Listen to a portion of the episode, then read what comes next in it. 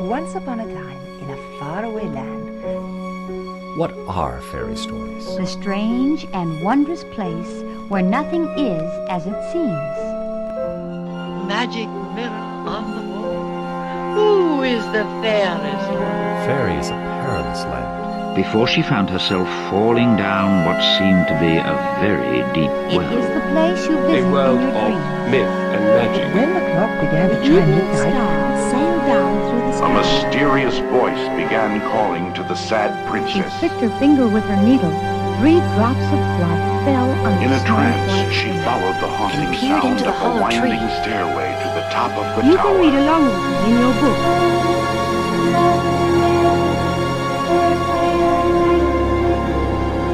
she waved her wand and said the magic words. Let's begin now. Well met, witches, we're gathered here today to discuss a piece of sacred lore that was suggested by our guest, Eron Mazza. Aaron, how would you like to introduce yourself? My name is, well, it's going to sound like the intro to my show. My name is Eron Mazza.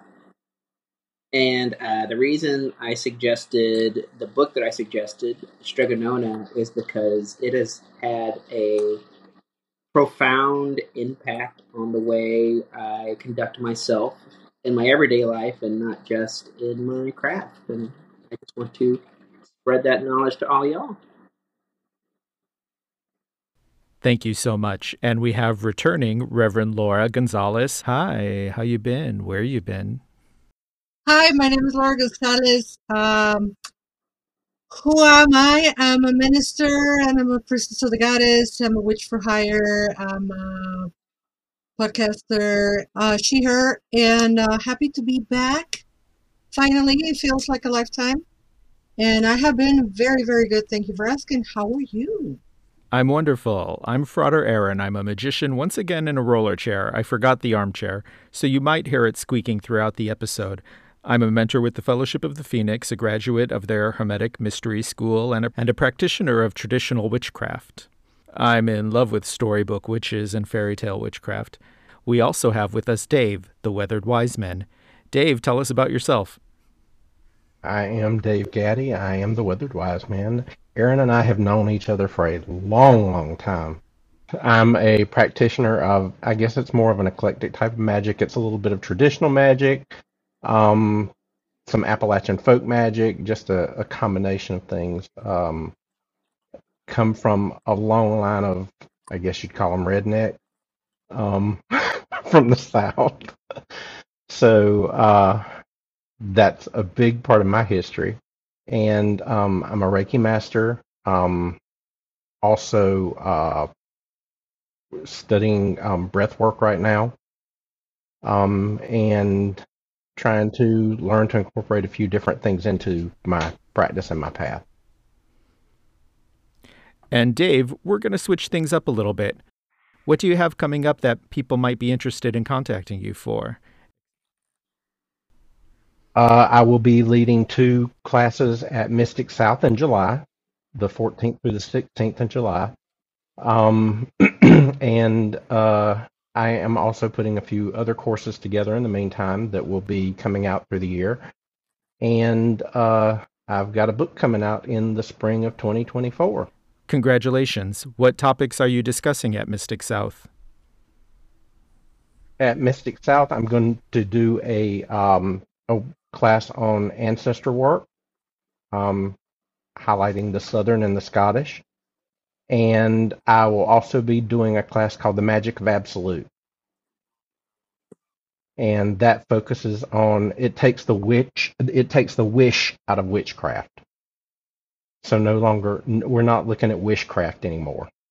Wonderful. We're going to have to discuss that on an episode soon. So that's Mystic South. That's in Atlanta this year, correct? Atlanta in July? In Atlanta, the 14th through the 16th of July. And Najah Lightfoot and Cory Hutcheson are also going to be there. So that should be a great festival. Mhm. How about you, Laura? What do you have coming up that people might be interested in? Well, I will continue doing my series on spell classes. Those are online. And we have done candle spells and love spells and prosperity spells. And uh, on May uh, 14th, we're going to be doing creative spells. And then we're to each month do a different kind of spell. And those are all online. So people can access them live or they can purchase the recordings later. And I'm also consistently doing events here in Chicago. So if you're local from Chicago, I am doing tarot readings and selling my art and doing stuff like that. And I am holding new moon ceremonies at on the north side at can I say where? Of course. At, at Malleyway Brothers. Uh, they are amazing people. So if you're in Chicago on the north side, uh, you can go to Meetup and follow the Malleyway Brothers, or you can follow me on my um, Instagram is Magia Cerati, and everything is in there. Or follow me on Facebook, Terra by Laura Gonzalez, and I'm all constantly self-promoting because that's that's what I do.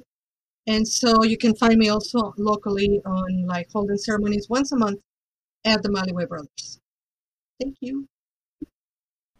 And you're available around the clock for last minute readings, right? I am available for last minute readings around the clock. You can totally text me or call me. I would rather if you call me on the phone at 2.30 in the morning. No, I will not. Um, since you bring it up, please don't call your practitioners at 2.30 in the morning. Even if you know that they are night people, which I am. I'm a night person. I go to bed around 4 o'clock in the morning, which is totally fine. I sleep from 4 to 11 or 12. That's just my life. But calling somebody for business at 2.30 in the morning, not necessarily an ideal practice. And then calling me the next morning, telling me, are you awake now? Are you going to help me or what? I don't think that is a good practice. Uh-uh. So, no, there is a Calendly. I don't care where you're from. Also, I don't need to pay for my tuition. Thank you. Aaron is just bringing Okay, okay. I'm sorry, Aaron, making you sit through so much gossip, and you're the guest here, our guest I of was honor. just uh, fascinated. Who, who would call who would call someone at two thirty in the morning? I don't care if your cabinets are opening and shutting themselves. Do not call me at two thirty in the morning because you're not gonna like what answers the phone. You know what, Aaron? What I actually uh, text messaged that person in return was, uh, "Your only curse is that you don't know how to respect people." Mm-hmm. Ooh, You know, get 'em, girl. like that is so disrespectful. But anyway, let's digress and go back into the topic at hand. And our honored guest, Aaron, what can you tell us about your practice, about any news you have, and where people can find you? My practice is I am currently a dedicant of the Blue Rose tradition of fairy witchcraft. I start. I am also a folk practitioner as well, and a Hellenistic polytheist. And as far as upcoming events, season four of my show is coming out here soon. Uh, the Witching Hour there in Maza. Uh, and I too, just like just like Uncle Dave over there, also have a book coming out from the same publishing company that is due out next year as well. Wonderful. Congratulations. All right, so you've spilled the beans already, or spilled the pasta. You brought us a tale called Strega Nona, and what made you choose this tale for our storybook podcast? The reason I picked Strega Nona is I am of Italian and Sicilian descent, and I remember hearing those stories in elementary school, and it just blew my mind because I grew up in very evangelical back like a background even as a child, and my thought was, but she's a witch. She can't be nice. She can't feed people. Blah blah blah blah blah, and it just really broke a lot of uh, stereotypes for me. And then when I started practicing the craft myself, uh, back when I was 25, I uh, that book came back into influence for me and it just helped me understand everything that was illustrated in that story.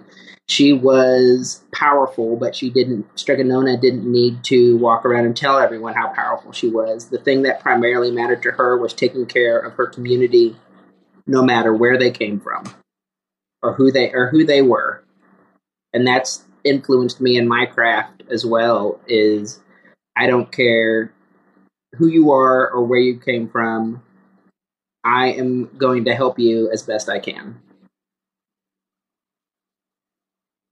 Because it's just, it kind of takes away from like what you see a lot today in the pagan and witchcraft community is lots of people are more interested in getting a star on the Walk of Fame rather than uh, actually doing historically what a witch did. They helped, they healed people, they gave advice, they were the people who were there for you, kind of like Reverend Laura in the wee hours of the morning, and uh, th- they took care of people. They, they could care less about their celebrity. I did find it quite interesting that she did help everybody. I mean, even the church folk came to her. And yet, just like the the the priest and the sister from the convent, she, she didn't care what God you worshipped. She didn't care about your circumstances. Again, it's essentially, it, for me, it's. I always say that there's no such thing as a definite definition of witchcraft. But one of the pillars of somebody who practices the craft should be making your community better and using your magic first and foremost to heal the sick and protect the poor and protect and be a voice for people who don't have a voice or don't have much of a voice. And that's what we need. I don't know if any of y'all been watching the news, but now is really the time for lots of people who practice the craft and to step up and speak up for the LGBTQIA community. I don't mean to make the podcast political. I'm sorry. Oh, it's very political, and we're all very queer. Oh, trust me. We, yeah. We haven't met yet, but political is my middle name. I, I don't. Don't get me started. Don't get, don't get me going. I'm going to recall something that I actually said on some other podcast not too long ago, uh, where someone said to me, being a witch is the work title. And it is working for the community, you know, and it's about, um, as my dear friend Christian Ortiz said, uh, become a reverend, not to be revered, but to revere those that you serve.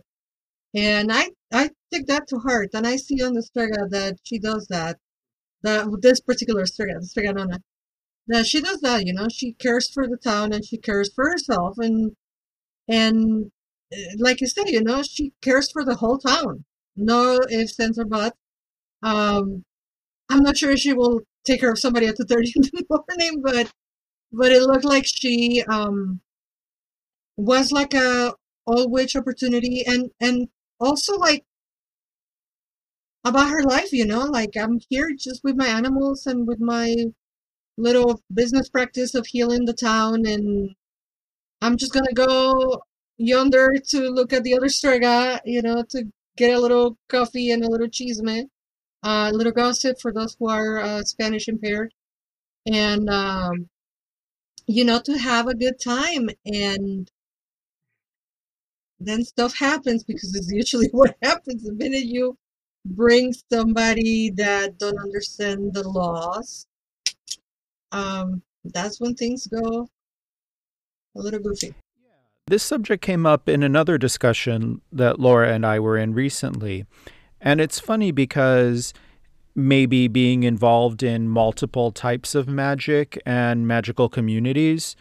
I actually consider witchcraft more of the solitary, personal, gain centered practice, and that community practice being more reserved for priesthood, priestesshood, and traditional, as in culturally traditional, shamanism or spirit healers. And so it's interesting to hear such. Um, it's interesting to hear this echo from all of you that in your in your take, the witch is a community servant as well. Mm-hmm. And it's just like a, going back to what I said. She just stayed up there and she did her thing. She healed the headaches. She got rid of warts, and it's kind of like going back to something that uh, I just thought about is I've kind of made her my basis on how I judge situations. It's like WWSD, what would Strega Nona do? and uh, she would take care of people in spite of laws that say you're not supposed to do this and not supposed to do that and not supposed to talk to those people. She would do it. She would just say, fuck your laws. Uh, I'm going to do what feels right in my heart and in my soul and what my spirits call me to do and they do not call me to obey unjust laws and it's and that's what i like about her and she did it in spite of oh well what's your what's what's everybody else going to think if you talk to this person or this person has done this this and that and that's another how how are people aren't going to book you for these events and for these events Strega Nona?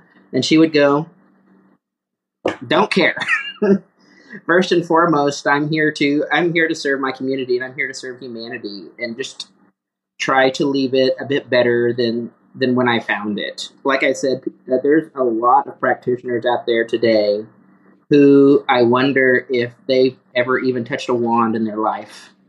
And they're out there vying for fame. They want the public eye, they want the notoriety. But what more or less I'm interested in is being able to help my community where I'm at. I don't care if I don't have a podcast or a book or a merchandise or Eron Mazza branded chalices. I don't care. I, I really don't care because the, the because the fame and the notoriety will will come even if it doesn't come. Who cares? It's you're leaving the world a better place, and that's what Strega Nona taught me. Is you're supposed to love people but not take any bullshit. I should make a mug with your pretty mug on it and call it the Eron Mazza chalice. People would never want to drink coffee ever again if there was a mug out there with my mug on it. They, they wouldn't need it anymore because they'd wake up screaming for the rest of their lives. It's only going to be one. It's going to be mine. I'm just going to make one. Okay, enough with the uh, talking bad about your looks because everybody will love to drink their coffee. We're waiting for the action figure. I hate I hate to recognize it in such public space, but uh, it's trendy. It's trendy right now to be a witch. It's trendy to be. I mean, like every good thing, it it it, it has its like shelf time, and then it goes to the garbage. And historically, every time that you have some kind of very strong oppression on the community, uh, you have some answer of rebellion, and it's very periodically that it happened, right? And then we have like the witches in the 60s, and then the other witches in the 90s, and then Mhm. us now on the 2000s, or to be more specific, 2016. I don't need to tell you why. Um, people were rebelling against the status quo, and then you have that force, right? That force of rebellion. And some of us who have been doing it, I was not alive in the 60s, but in the 70s, I was born with my cauldron and uh, fighting the fights. And I cannot put down the things that I fight for, right? Because I cannot take the color out of my face, nor can I take my fatness or my queerness or my pick whatever intersection that you want. So as a witch, I'm gonna be doing the work, not just for me. First for me, I'm sorry, because I need to heal myself first, and then for the community. Because if I'm not healed, how the hell am I gonna heal the community, right? And there's the kicker. Yeah, absolutely. But then it becomes trendy. And never it has been more trendy now because we have never had the technology and the access, the immediacy of it as we have it now. Now, don't get me wrong, I love TikTok. I have learned a lot of art secrets that I didn't know because I never gone to art school. Uh, so thank you, TikTok, because I'm learning how to do art. But that's not where I want to learn my religion from. That's not where I want to learn my craft from. And there are people who are very well educated and they know what they're doing, and now they have to go into TikTok because you also want to share the good stuff. But it's definitely a, it's definitely trending. and it's definitely like big. Uh, what's the name of the kid? Oh, Big Anthony. Big Anthony. Big Anthony. Uh, like Big Anthony, he wants the results without knowing the system. So Mhm. sounds very familiar. you know. Yeah, he wants the fame and popularity. I actually went back to another story in lead up to the podcast, Strega Nona, her story. And it's a little bit of a background in Strega Nona's life, and we won't go too far since that's not the topic today. But it's a cute story of how, as a small girl, she goes to the city to learn witchcraft at the big institution, along with her friend Strega Amelia. And Strega Nona actually misses the small town life and her grandma so much that she leaves the institution and goes back to the small town and just keeps up tradition in the little house.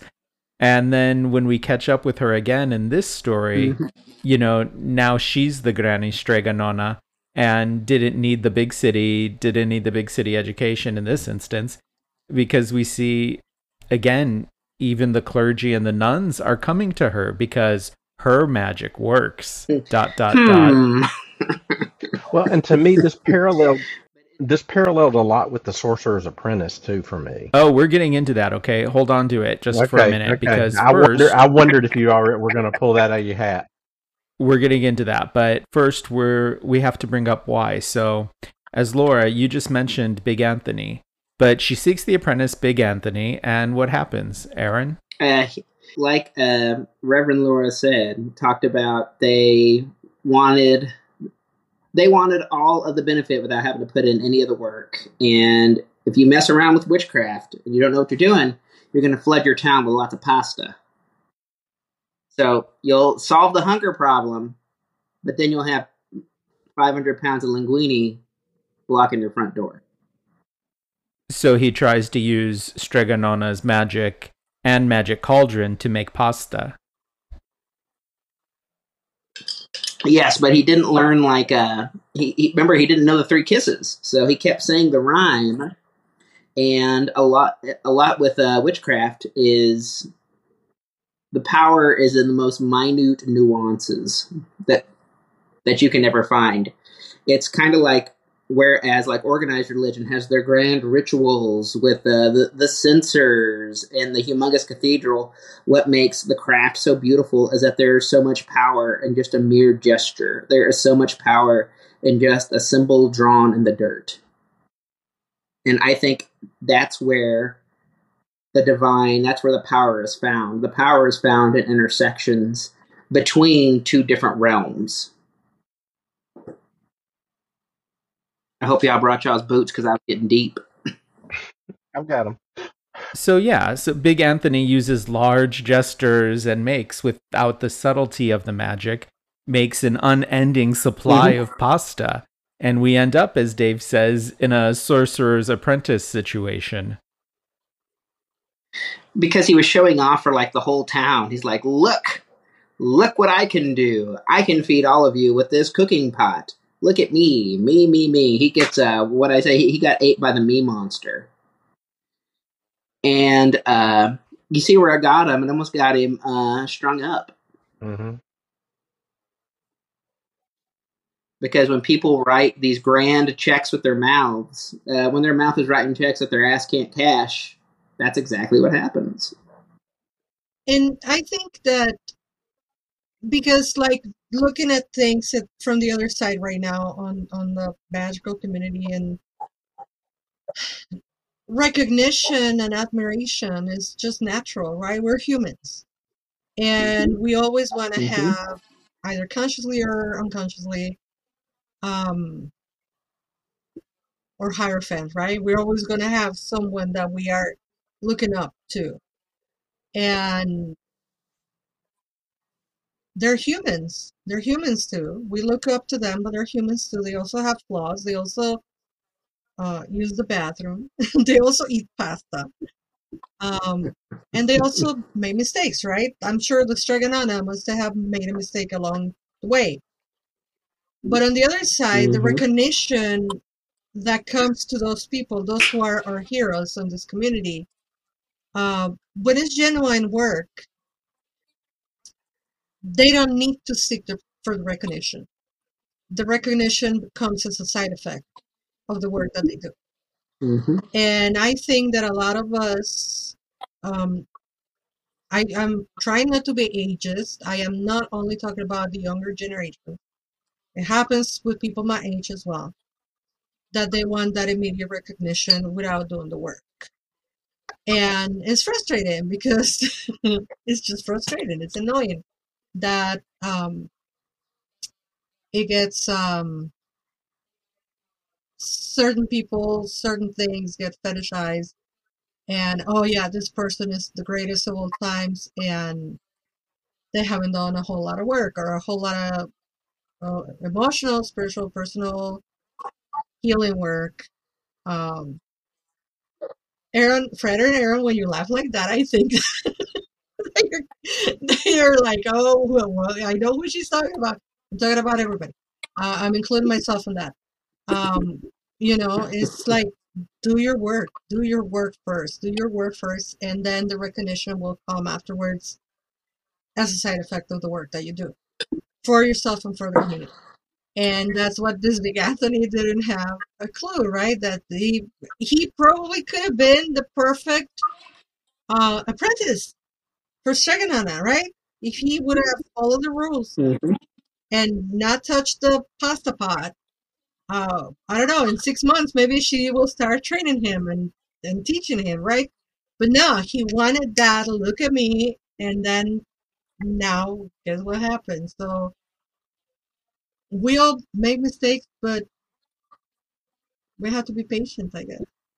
And she still might. Yeah, and she still might. Like he effed up, but like you said, we all make mistakes. So maybe he Well, and gets the- another chance in future books. And the phrase that she used at the end of the book, she's like, the punishment needs to fit the crime.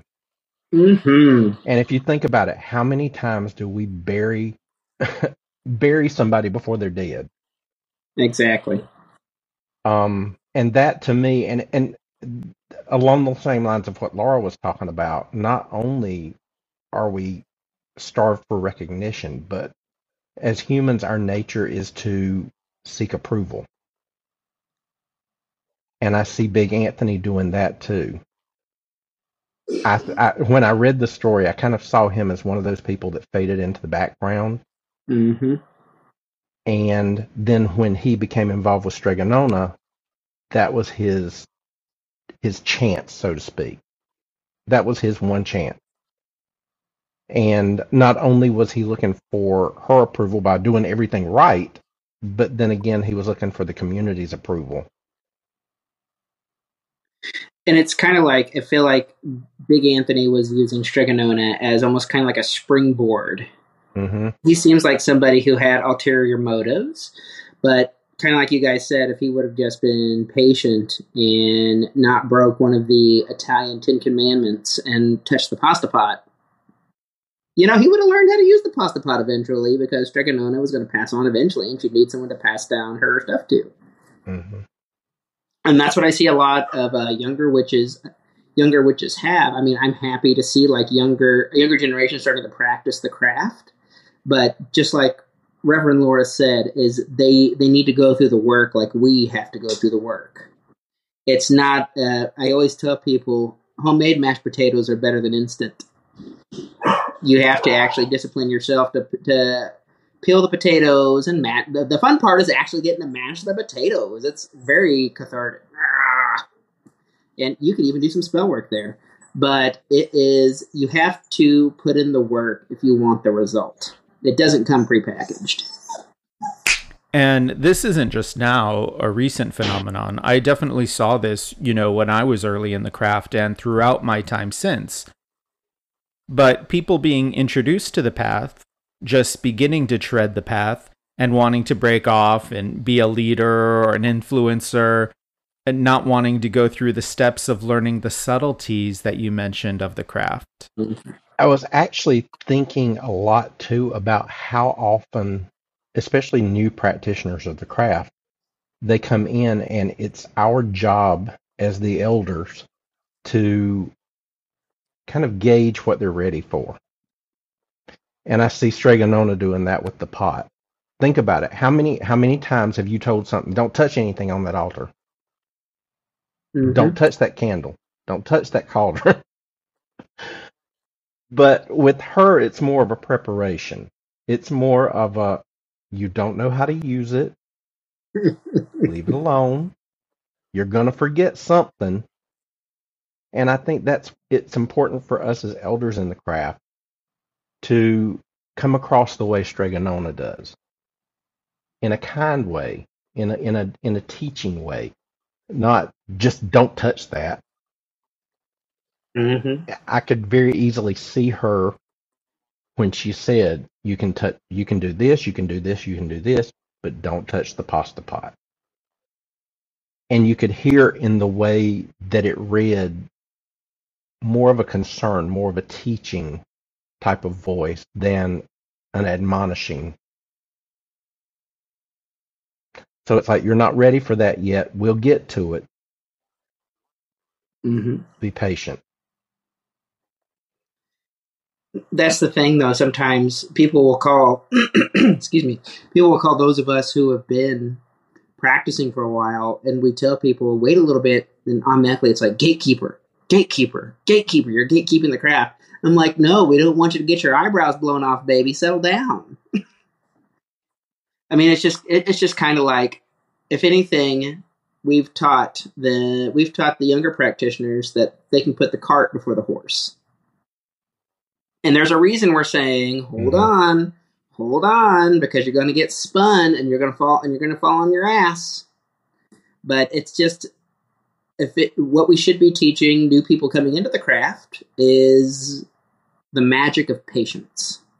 And I have to say, I'm okay with young practitioners, older practitioners, all of us getting into a mess, falling on our ass.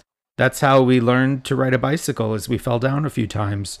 So I'm actually less likely to partake in uh, any gatekeeping of magical practices because while I won't give something, I'm not going Mhm. out and spreading things that I know are specifically harmful. It's up to ourselves to have a little bit of discretion, however.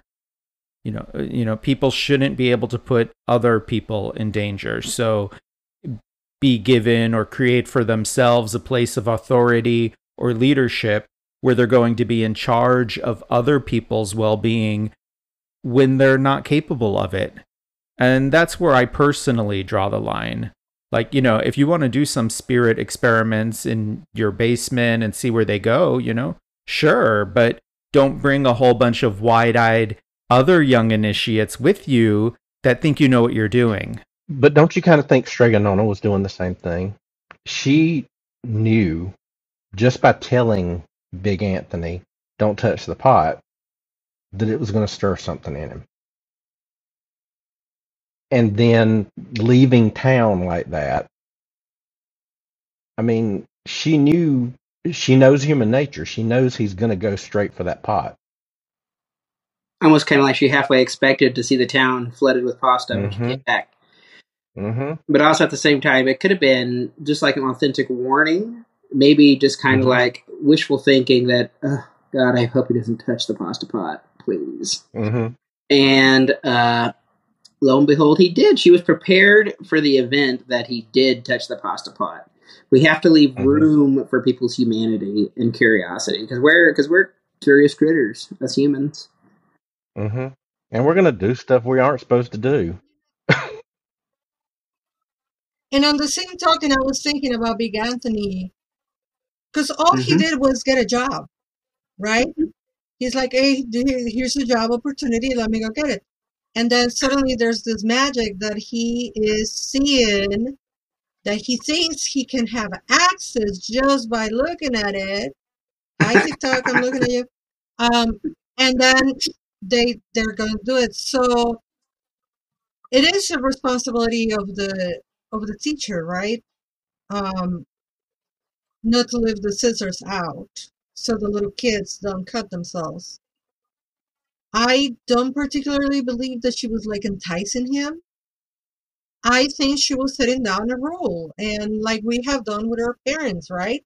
Dad and mom said, "Don't, don't go out at night because you can get hurt. And I can promise you, at 17, I was in the middle of nowhere in Mexico City, exactly what my mom told me never to go, you know?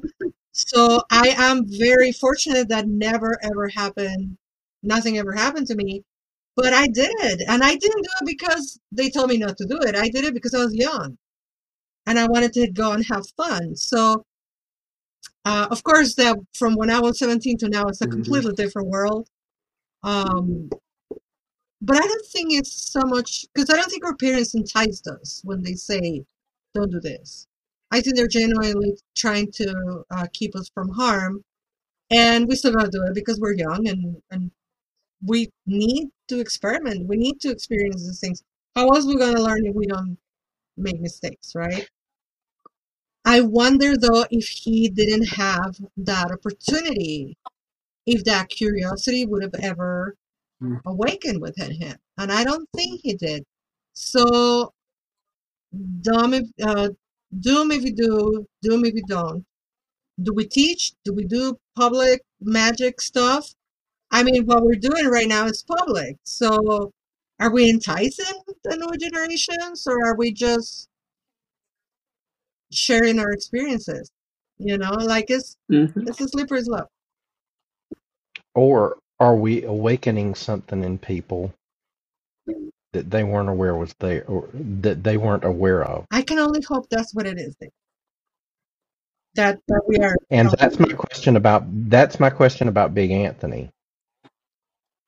Did she do the work knowing that he was going to watch her? Just to see what she could spark in him. See if she could build some kind of a passion. and it's just kind of like uh, I think it could be a little bit of both. If it if the predisposition or the gift is there for magic in witchcraft, it is one of two things is going to happen whenever you admonish somebody. Don't mess with that. You'll be ready for that soon. Kind of like Anthony, he had the he had the gift because obviously he had the wherewithal to at least know the rhyme, how to make the pasta pot work. But he didn't want to. He was so young and rambunctious that he didn't catch the subtle nuances of the three kisses because he thought it all had to be grand gestures and poems. But it is going back to what I said because I'll beat a dead horse. Is it's all he wasn't paying attention to the subtle nuances. They're not just there because they're pretty. So the story just says that he didn't see her blow the three kisses. But as we're talking about it, I'm thinking about the cliche of the elder matriarch, the mother, mother in law, grandmother, who you ask a recipe from, and she claims she gives you the whole recipe, but then she hides and she puts a couple of other things that she's not telling you about because hers has to be the best. And, you know, if this was some sort of test teaching experience, um, I wonder if it was almost like pasta pot, make it flow, and then at the end, when she sees him look away, you know.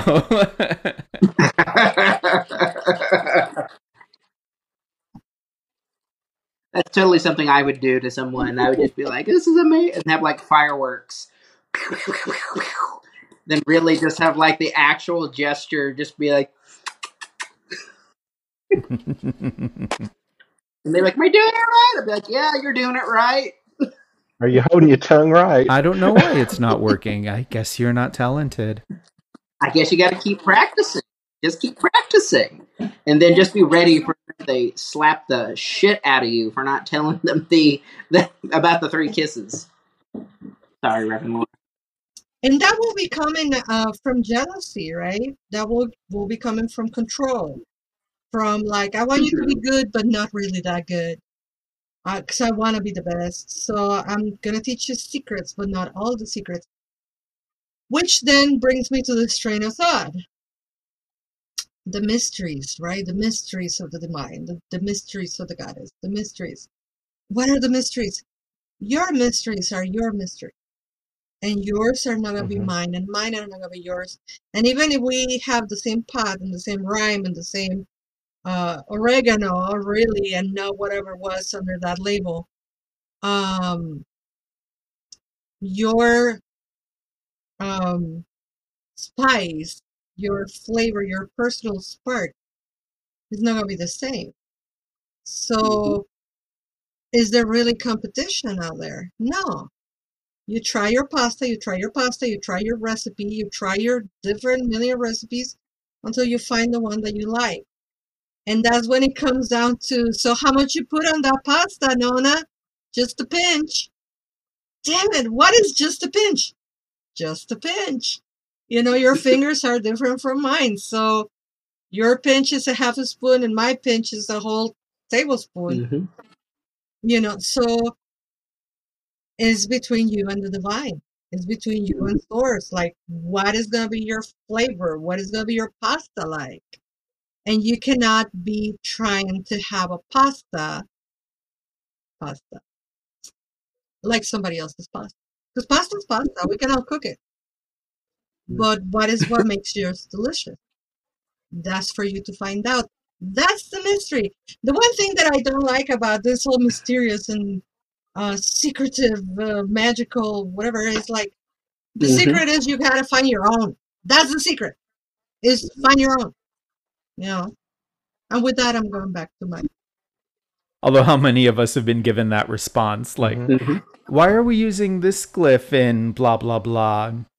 That's a good thing for you to meditate on. Is that just me? But yeah, I've overheard that a lot. so, as we talked about, this does follow the general progression of The Sorcerer's Apprentice mm-hmm. along the lines of the famous Mickey Mouse version of the story, which is the humiliated apprentice type. But those tales, there's been some great work around these stories, and those tales actually serve to cement the status quo, cement the control of the overarching patriarchal character who is guarding the secrets and showing that the apprentice shouldn't be approaching them. And what's interesting to me about this story is even though it follows that narrative structure completely, I don't think it's communicating that purpose at all, just by flipping the sorcerer's character to Strega Nona.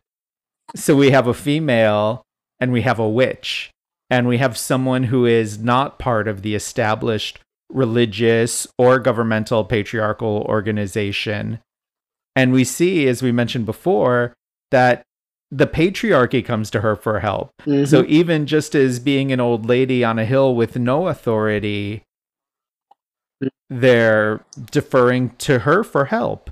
And so I think this actually queers and subverts the genre of the Sorcerer's Apprentice stories really well. Mhm.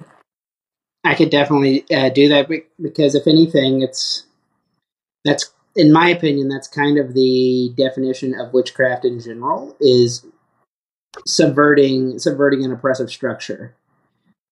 I mean, even if you read the Gospel of the Witches and by Charles Godfrey Leland, they they talks about the same thing but in a lot more extreme detail. And it's a Cur- curse curse them while they lie in their beds. Yeah, I think we love that here. I'm all about do- I'm all about doing that to oppressive people, but that's for a whole nother episode. Prob- probably on my show. I'm just kidding.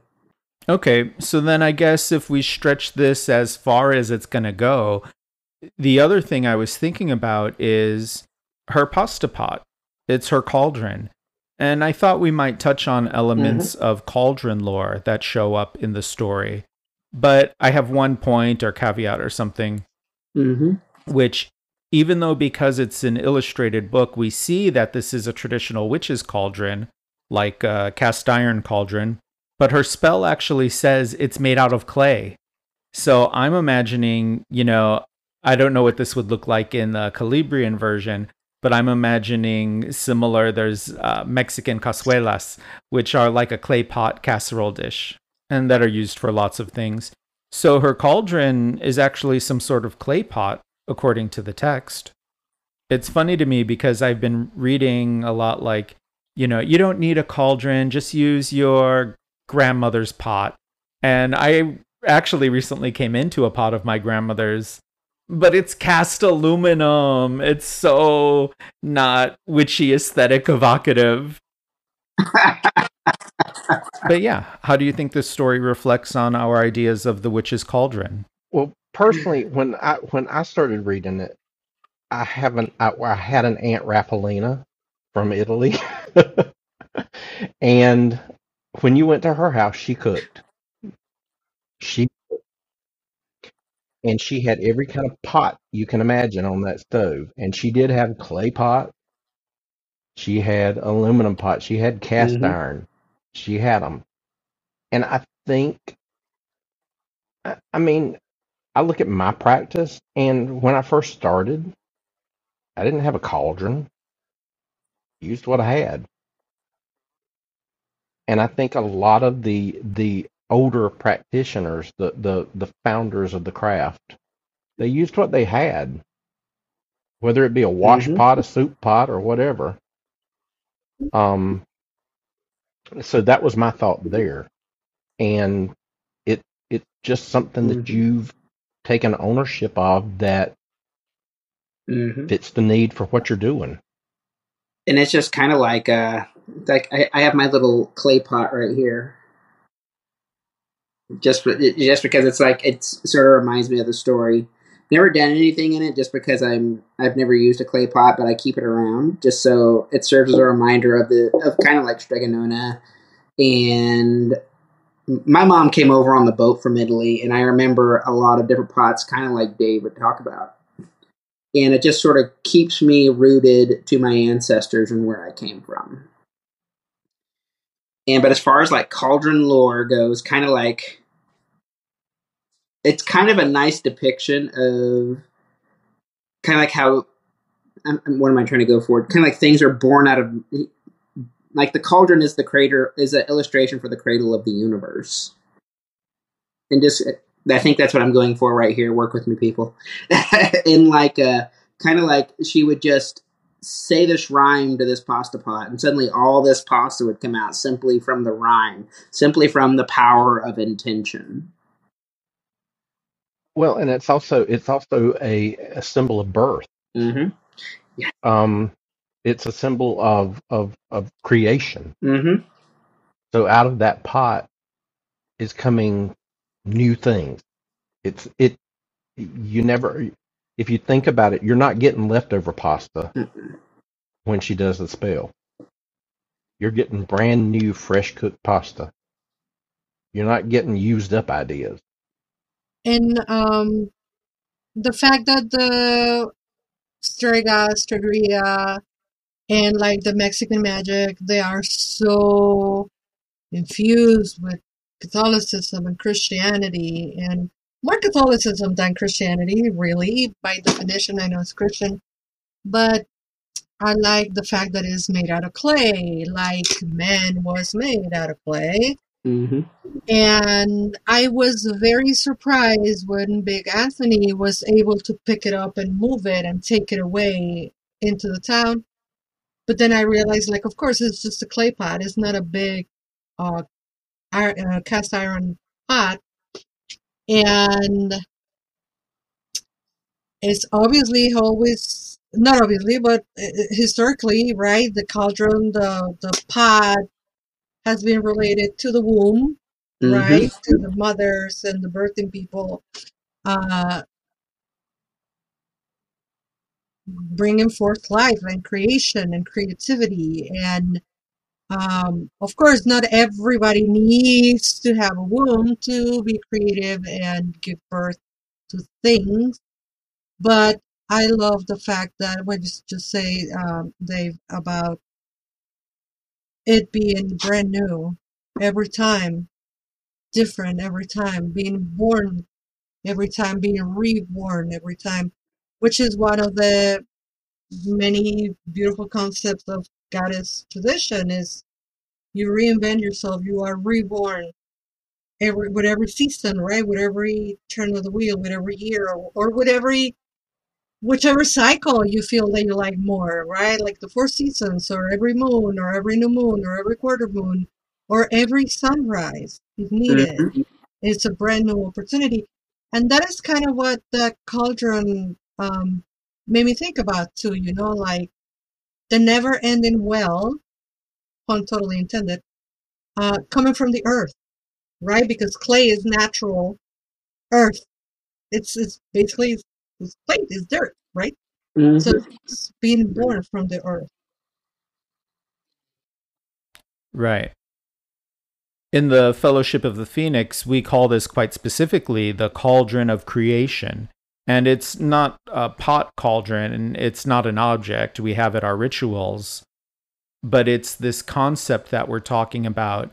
And it's the womb and the tomb, and it's essentially the embrace of the great mother of creation.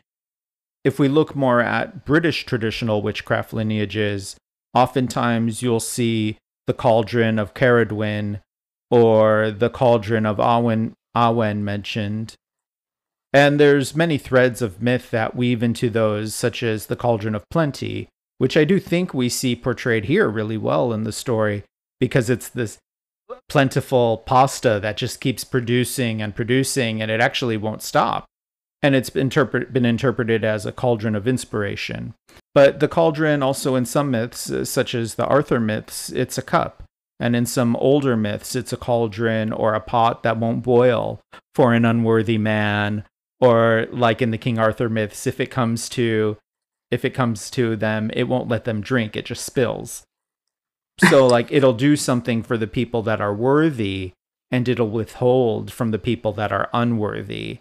And that's sort of reflected here too, but almost like in reverse. It's still giving forth, but it won't let him stop because he hasn't he hasn't learned worthiness yet. And as we're talking about this and how like you mentioned Laura, he's able just to pick it up and carry it because it's a clay pot. It's not this cumbersome cast iron cauldron. But in the, again in the illustrations we're seeing a large witch's cauldron. And I've kind of liked the idea how it's almost like we're seeing the symbolism of what every pot in our kitchen can be when you're working with it in that way. It's our cauldron of creation, even though it may be cast aluminum stock pot or something like that. And why is it that always the wisdom and uh, because I was thinking earlier when you were listing all the different pots on mythology and tradition and um, different ethnicities, right? I was thinking about the molcajete, which is the um, uh-huh, a mortar and pestle. Mor- mor- mortar and pestle, but it's made of volcanic rock and it's like so traditional to Mexico. And then you have to curate it in a very specific way. So then you can cook just like a cast iron, right? That you cannot wash. Uh, well, the molcajete has a very, very similar um, tradition to it. And then you put all the stuff there and then you squeeze it and mix it and transform it and transmute it. And again, how much you put is just pinch and like, what is a pinch? Um, but also the kitchen it always always the wisdom always the transformation uh symbolically mythologically happens in the kitchen where you have the fire and the wood and the, the animals and the water. So you have all the elements there. And i think that kitchens and kitchen lore and kitchen magic and kitchen witchery is the most potent one and the most sometimes for some witches it just goes whoop, you know that you can just be making a salad and you can uh, make an incantation there. I think Eron Mazza was talking about um, cooking some uh, mashed potatoes and putting some kind of magic in there. Like why not you know? You, you can uh, do so many practical spells while you're cooking and we don't think about it. We think magic has to be this like super elaborated with robes and there's nothing wrong with wearing your robes and going out at midnight and under the full moon. but you can also do it wearing your white socks shirt in your kitchen while you're making the sopa, you know? So it's, it's different flavors of magic, pun intended. Sometimes it's all about stirring a sigil into the or marking into the dish and going from there. But one thing that you hit on, Laura, that that really resonated with me was the hearth, the kitchen and the fact that, and it makes me wonder when Big Anthony took the pot out to the people. So the hearth is is the center of the home. It is where the wisdom and the creativity and all of that happened. Was he trying to take that to the people? Mm-hmm. What what was the I mean, there are so many area in avenues that you can take here. One was he trying to take the magic was he trying to take the magic to the people or the wisdom to the people, but the people were already coming to s- to Nona to uh, Strega Nona. I would defer to the text, and he doesn't. He tells them that he has a pot, but he doesn't try to give them the pot. He just tries to give them the pasta. hmm he pretends to know what he's talking about, but in Mhm. reality, again, he's missing the subtle nuances. But, you know, I think he would be just as much of a gatekeeper in the situation, right? He's going to hold on to what he thinks is the secret as well. All these substances we talk about. I'm one. I'll dig. A, I'll dig symbolism to death in something. It makes me wonder what do the three kisses symbolize. Mm, I've won- I've wondered that too. Any ideas there? Well, on our last episode, we touched already into this idea of how you have to make it with love. So there's, Mhm. of course, there's very overt symbolism there, but I do think we should go deeper than that. Again, this is an Italian tale, so you're gonna have your Catholic uh, overlapping, and you have the Holy Trinity, which I will say the Holy Trinity is present on every Genesis story, not just the Christ. However, comma, I think it's a little wink to the Holy Trinity. You know, uh, also, if you are into numerology and tarot, number threes are numbers of creativity and creation and, and the third dimen- the third dimension.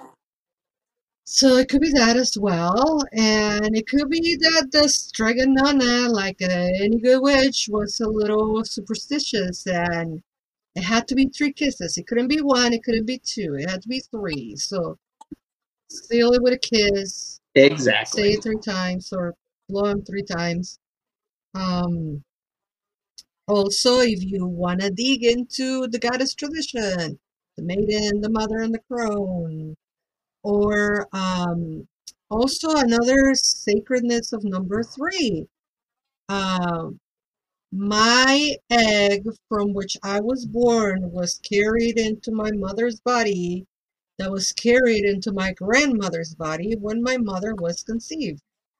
So the, that number three unites um, us with the generations, with our with our nanas, with our grandmother.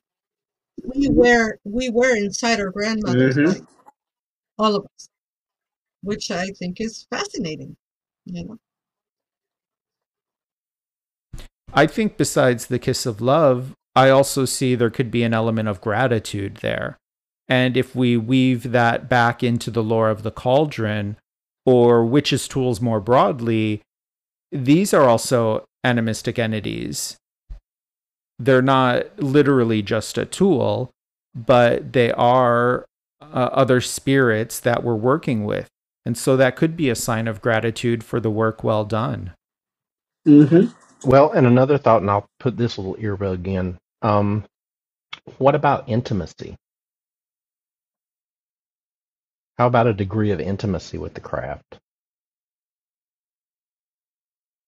And like I said, I'll take symbolism and dig it to death. So, um, and and that was one of the things that I because I've always heard sealed with a kiss, Mm-hmm. and I think of, uh, I mean, think about it. We all have our ways of ending a spell. Oh, mote it be. Mm-hmm. As I say, so it is. Things like that. Dragon on Dragonona sealing it with a kiss. And it kind of teaches almost kind of like the degree every time that we do magic or do something like that. It is uh, you can't do you, you can't perform magic without yourself going into the spell, Mhm. like a just like a part of yourself. So that's what that I think that's kind of like a symbol of that kind of intimacy. hmm Like it's a it kind again it kind of shows like a uh, connection between two different realms is where magic is created. I think of the Vesica Piscis. I hope I'm saying that right. Is the the magic and the product is found in between. You know, when I finish uh, a working day uh, reading tarot, I usually, when I put my cards away, uh, I I kiss them. I give them a kiss, and I do it out of gratitude, right? Like, hey, thank you, because they're my coworker. It's my tool, but it's not my tool. They're my coworkers, right? My tarot cards are my coworkers. Like we go out and work together. So it's like, hey, thank you. Thank you for another day of, of work and the money that we made and the prosperity and abundance and the connections and the divine connections that we do while reading and while doing our magic, uh, doing tarot readings for people. And so I will I will grab my cards and I will like knock on them three times because you gotta knock three times to get all the energies of the spell. And then I give them a kiss. And then I put them away. And I just started doing that not too long ago, really, though I've been reading for forever. And it's now, uh, I most do it. You know, it's it's just And see, I've I've been doing the same thing with ancestor magic. When you finish, bid them farewell, whichever way you do. and it's uh, uh, and it's kind of like uh, whenever I work with my cards, I, I read I read playing cards. I read Le- Lenormand, and I have this. I follow the same steps ever since I've been reading to like setting up the circle and feeding them with smoke to wake them up. It's and also I do just like Reverend Laura does, and I give them a little kiss and tell them thank you, and put them right back in the bag. Dave, did you have any more aspects of the concept of intimacy in mind when you brought it up? Well, I just I think a lot of like Aunt Raphaelina came to my mind so many times while I was reading this story. I mean, bless her heart, this woman was you talk about she should have been a drag queen. But uh this woman when you met her, you got a kiss. If you came into her house, you got a kiss. Mm-hmm. Before you sat down to eat, you got a kiss. I mean, the woman loved to kiss folk. And like I said, it could have just been the Italian thing, but it was to her, it was about showing you how dear you were to her. Mm-hmm. And I think the same thing could go for Strega Nona's magic. It's something very dear to her. That pot, you don't know, it could have been help, it could have been passed down from generations. But in that, not only was she including the intimacy that she feels toward her magic, but it was also, I mean, my Aunt Raphaelina would tell you over and over again food is love, food is love, food is love. Child, that's why I was such a hefty child. Um, because you go there and you're gonna eat. I mean, I was talking to my roommate the other day and telling them that when we would go down to Miami to visit her, each meal was a spread. I mean, you had vegetables, meats, fish, fruits, you name it, all over that table. And as soon as you sat down at the table, you got a kiss on the forehead. And so to me, I could very easily see Strega Nona being my Aunt Raphaelina. Mm-hmm. And the kiss was kind of like Laura was saying, a thank you. It was the gratitude. It was the it was that little bit of love that went into the dish. That's beautiful. Was there one line or aspect of the story, Eron, that really sticks out to you from the whole work? From the whole work, it's the one thing that sticks out to me is going back to the beginning of our discussion. Is when she would, it said she would help the priest and the nuns from the convent. She would help the young ladies find husbands. She would cure headaches with a hairpin and water. She would also make warts go away. And it just goes back to she helped everybody. She she didn't care where you came from as long as you respected her and respected other people. It's you were her people and she and, and she was going to help you. And so I think it's a fine uh, template for us to follow as magical practitioners. Yeah, I really loved that. It it gives the list of her specialties and little hints of how she works with the specialties uh, for our own creative contemplation. Dave is our resident, let's say, contemplation mentor. Dave, did you have any thoughts on how we could delve deeper into the text or engage the character of Strega Nona? Actually, the part that Eron was talking about stuck out to me strongly too. Um, and if you think about it, and this is where I, I would encourage people read through this and read read each line because when I was reading that, it told me that Strega Nona didn't see something as too small, didn't see something as not important enough. Mm-hmm. That wart was just as important as a girl looking for a husband. That headache was just as important as sickness. Mm-hmm. So in the in the magic that she was doing, she didn't look at somebody and say, "Oh, that's not that's not worth my time." If you think about it, how many times, and I use this example over and over again, how many times when somebody says, "I need some magic," sending,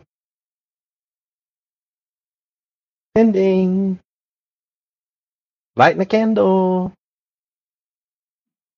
I hate the word sending. I'm prone to hate that.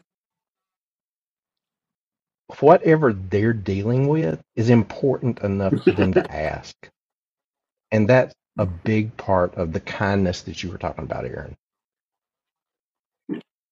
Stregonona didn't look at somebody Mm-hmm. and say, That's not that's not big enough for me to waste magic on. She did what was needed for the spell. And in that, I think that we can take a lesson from her. When somebody asks or has a need, instead of sta saying, sending, meditate on that need. Meditate on what they're really asking for. Especially, and I, social media is tremendous. Um, somebody Mhm. today had asked for positive vibes. So what did I put? I said positive vibes coming, but then I messaged him. And I'm like, what do you need from me? Because there's more to that than just needing positive vibes. And I want to be able to give as much power to that need Mm-hmm. as I'd give to my own. I mean, I've got a friend that's going in for surgery tomorrow. Yeah, I could say, sending thoughts and prayers, lighting you a candle, but I've got to put feet to my magic. And that's what Strega Nona did. I mean, the woman worked her behind off for her community. She did what was needed. She never asked questions. She didn't tell somebody that because they were a Mhm. priest or because they were a nun, they couldn't have magic. So I think that as practitioners, my question would be do we put rules in place that don't need to be there?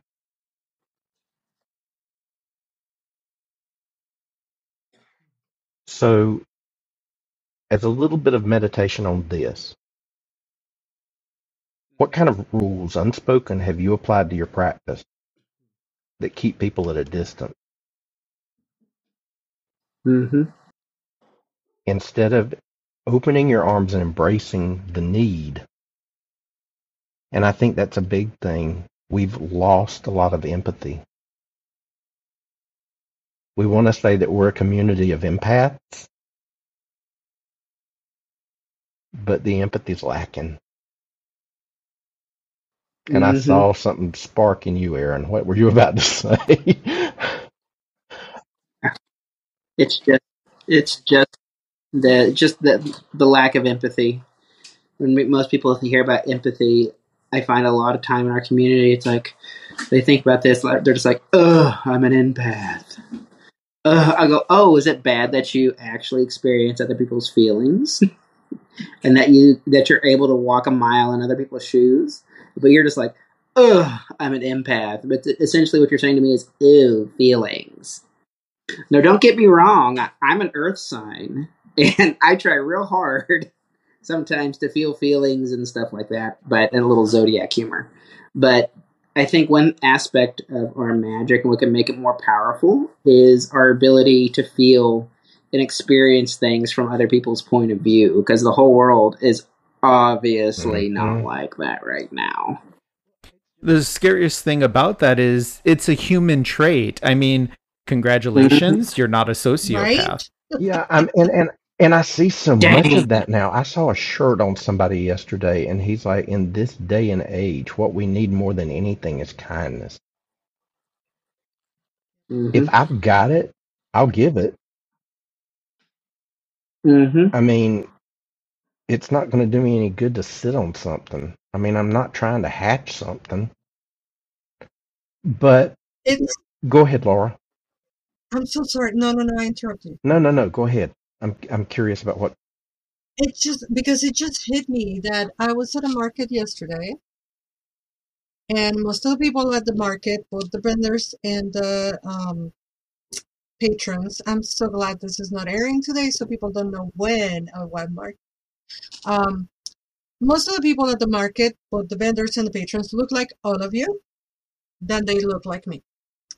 And one of the people that was there had a bag that said racism is trash. Which I agree. Racism is Mhm. trash.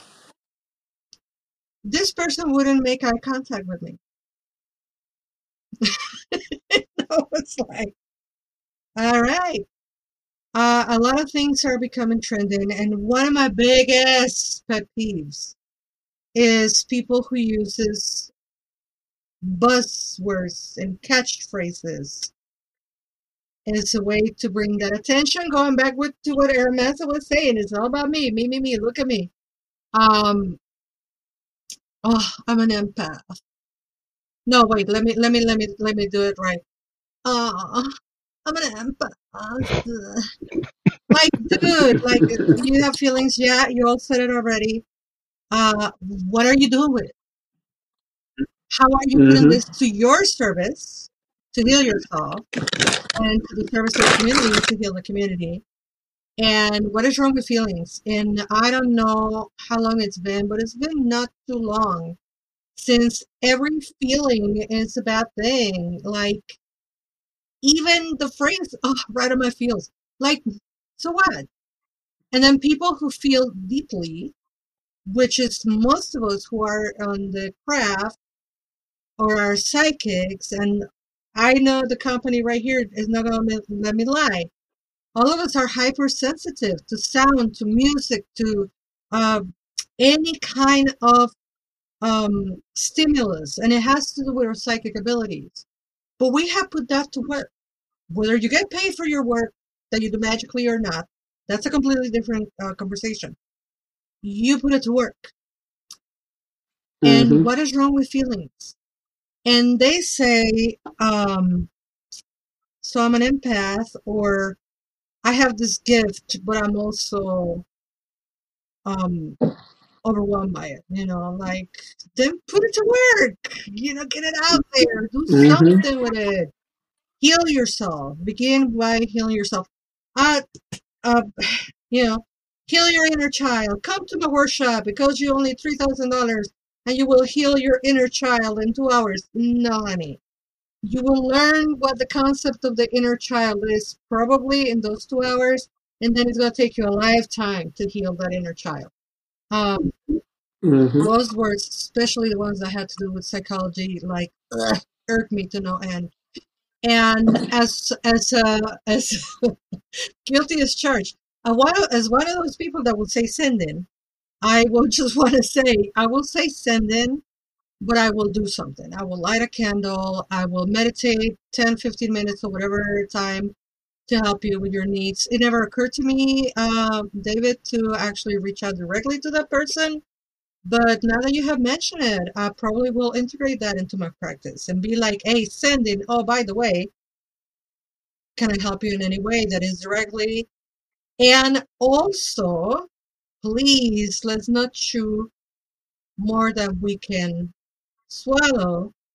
I always tell people, is there anything within my abilities Mhm. that I can do for you? Because if what you need is a ride to the doctor, I don't drive. So I cannot help you. But if you need me to Venmo you ten or twenty dollars right now so you can eat, I can do that. Mhm. You know, so like Mhm. to also know our limitations, you know, and I think that back to the tale with Big Anthony, um, I wonder if subconsciously he wanted to share that wealth with the with the townspeople, but that was not and and what kept repeating on my mind is that was not his to give. Mhm. That was not his to Mhm. give. So the punishment has to match the crime. So now you're gonna eat it. Now you're gonna eat it because you chew more than you could swallow, pun intended. So now you're gonna eat it, you know. Mhm. So we have to really be very conscious as witches and pagans and magical people of where our gifts are and where our limitations are. And there's nothing wrong with having limitations. Nothing wrong with having limitations. I could not for the life of me understand off the cuff that you're an earth sign and you have to deal with feelings like I don't know what that means. I just know I'm a cancer and I'm always feeling things. You know? So like if somebody comes to me and asks me, Hey, can you help help me with my uh, natal chart and my horoscope? No. No, I cannot. but I can tell you who can help you because I know this community of healers and I know I can tell you go see this person because they are an expert on signs and horoscopes and all kinds of astrological stuff. So go to them. It's funny. We've got we've got an earth. We've got a water. I'm a fire sign. What are you, Eron? Another Earth. Looks like we can't summon Captain Planet. Yeah. Uh, because I've seen the 90s crime thriller Seven, and I know that death by pasta consumption is completely possible, which gave my reading of the story a very morbid ending. and so, uh, see, all I thought was carb overload.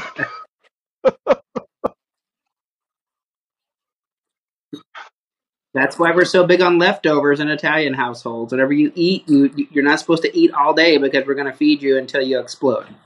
And with that, I think we ought to close out. Uh, we did plugs at the beginning this time, so we can all just say a little whatever kind of goodbye we'd like to. And let's start with you, Eron, when we're ready. So we're doing goodbyes. Uh, I like to think of. I don't like the word goodbye. I like to think, hey, I'll see you later. And after you get done listening to this wonderful podcast, why don't you slide on over to? I need a little sign that flashes shameless self promotion. and slide on over to the Witching Hour with Eron Mazza. All right, I'll work on that. I'll be sure In to put links for that the as well. How about you. Dave? Um, but uh, just in everything, be kind. Try. I mean, you're not trying to beat anybody, win any competition. Just share your magic and be kind. Uh, as a self-proclaimed queen of self-promotion, shamelessly, not only I invite you to listen to Lunatic Mondays, I invite you to continue listening to Mystic Chat and watching us there as well as here. And uh, to follow me on all social media. If you don't find me on social media, it's because you're not trying. Reverend Laura Gonzalez, Laura Gonzalez, Sarah Laura Gonzalez, Mike Cerati, etc., etc., etc. Um, and um, yeah, let's be kind. And I don't know how many times I have said this, but I'm going to say it once again. It begins with self. If you don't start inside, you cannot give something that you don't have. Like Anthony that didn't have pasta. Mm-hmm. And there he was giving things that wasn't his. So start with self and continue learning always. There's no such thing as a know it all expert on all magic. Continue learning. So wonderful. Yes, please scroll down and check out The Witching Hour with Eron Mazza. You can check out the Weathered Wise Man's Etsy, his personal pages, or go to see him live at Mystic South this summer, and also Tarot by Laura Gonzalez. Uh, you can see us both in the Mystic Chat and listen to her long standing radio show, Lunatic Mondays. And with that, may all your travels through Storybook Land of Fairy be filled with wonder. Ciao.